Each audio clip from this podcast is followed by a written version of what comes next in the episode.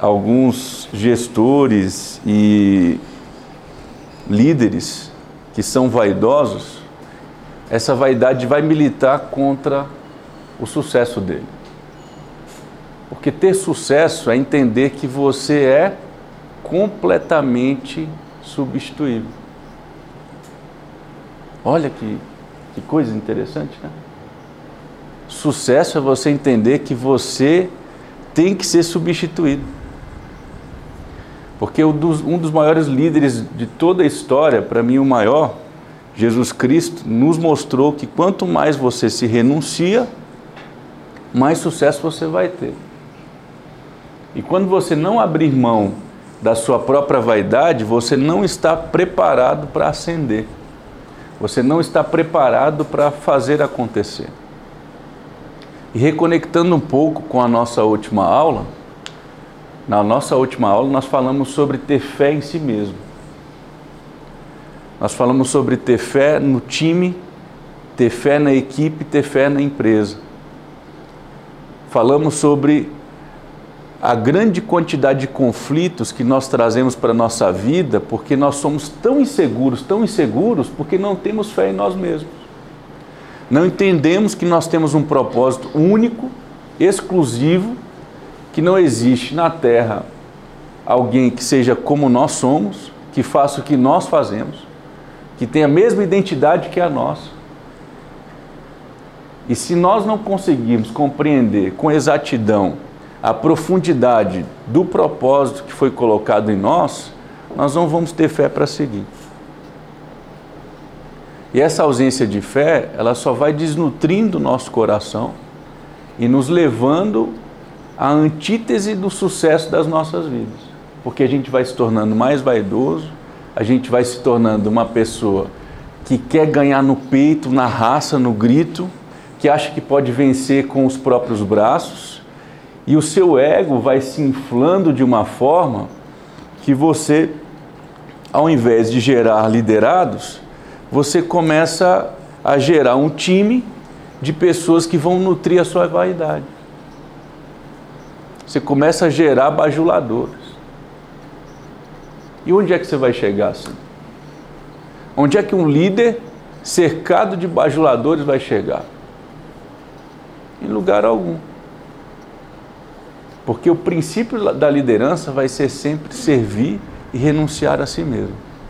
Se ele não é capaz de entender que ele está ali para fazer com que o liderado dele ocupe o lugar dele, ele não está pronto para liderar. E a Med Mais não pode ter líderes assim, porque essa é a diferença entre o líder e o chefe. O chefe vai sair de férias e fica doido. Principalmente com aquele que pode substituí-lo. Ele fica doido ele já começa a pensar, olha a mentalidade de escassez, olha o medo, que é a fé ao contrário. Comece a pensar um pouco em como você pode fazer com que os seus colaboradores sejam tão operacionais quanto você, entregando alta performance, trazendo resultados satisfatórios com você distante. Porque quanto mais próximo você estiver, mais infantil você os tornará. Quanto mais controlador você for, mais infantil você os tornará. E você vai impedir que o seu líder se torne um líder maduro. Eu me lembro quando nós estávamos aqui ao lado, é, no escritóriozinho bem aqui pequeno, ali do outro lado da rua, ao lado da Winner, há 10 anos atrás, 12 anos atrás. E nós tínhamos alguns estagiários, né, Bruno? E aí surgiu o termo, coloca no fogo. Você usa esse termo ainda? Colocar fulano no fogo. Coloca no fogo. Põe no fogo que. O que, que é colocar no fogo? Deixa a pessoa ser, existir, deixa ela cumprir o propósito dela. E aqui eu entro no tema propósito. Então você tem que ter a sensibilidade para entender o que é o propósito dentro de você e o que é o propósito dentro do seu liderado. E como é que você vai fazer isso? Como? É tão simples, gente. Tão simples. Resultado. Resultado. Toda pessoa que vier trazer um resultado e esse resultado for difícil para você, para o time, para a equipe, com aquele indivíduo, está fluindo? Está no flow? Hã?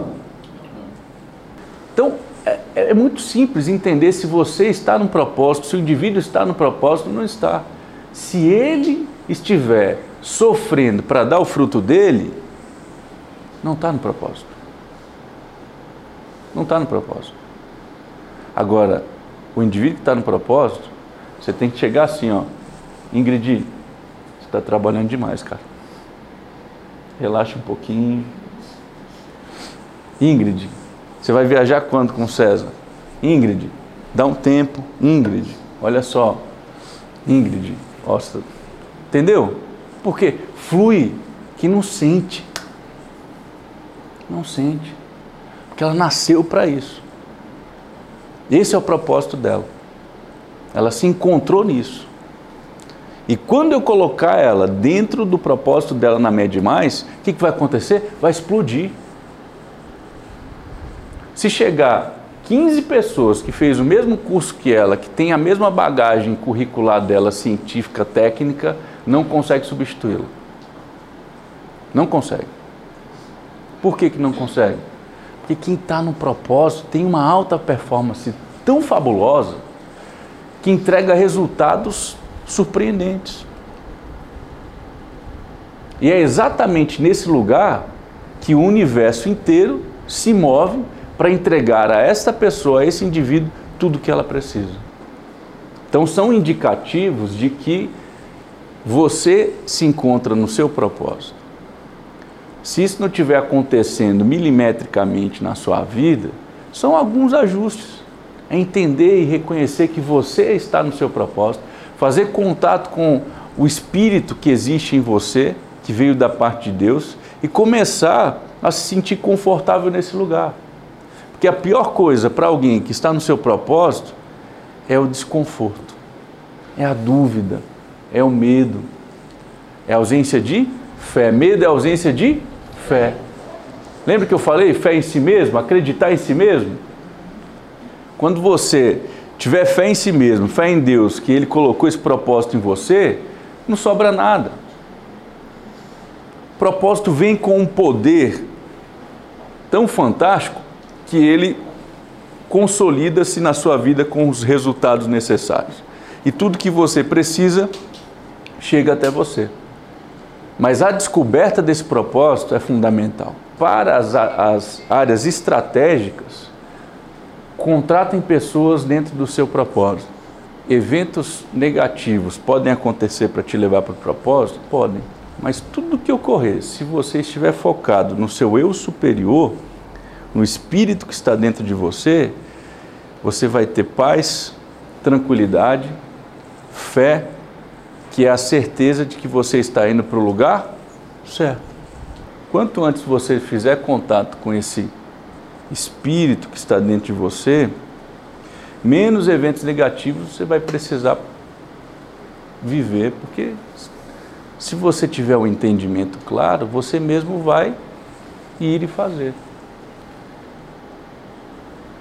Então, estar no propósito, pessoal, para fechar,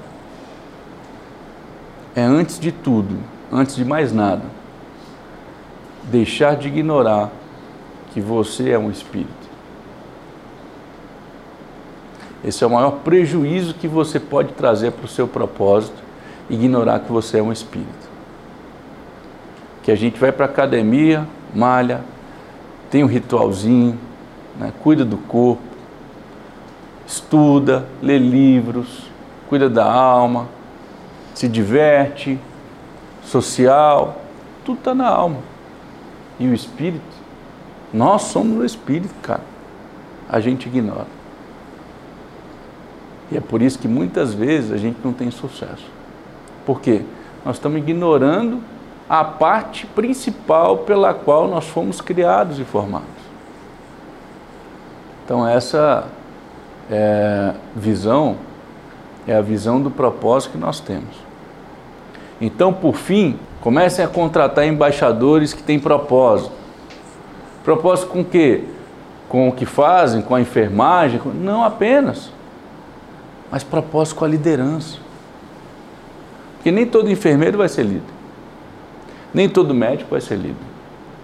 Nem todo engenheiro vai ser líder. Nem todo advogado vai ser líder.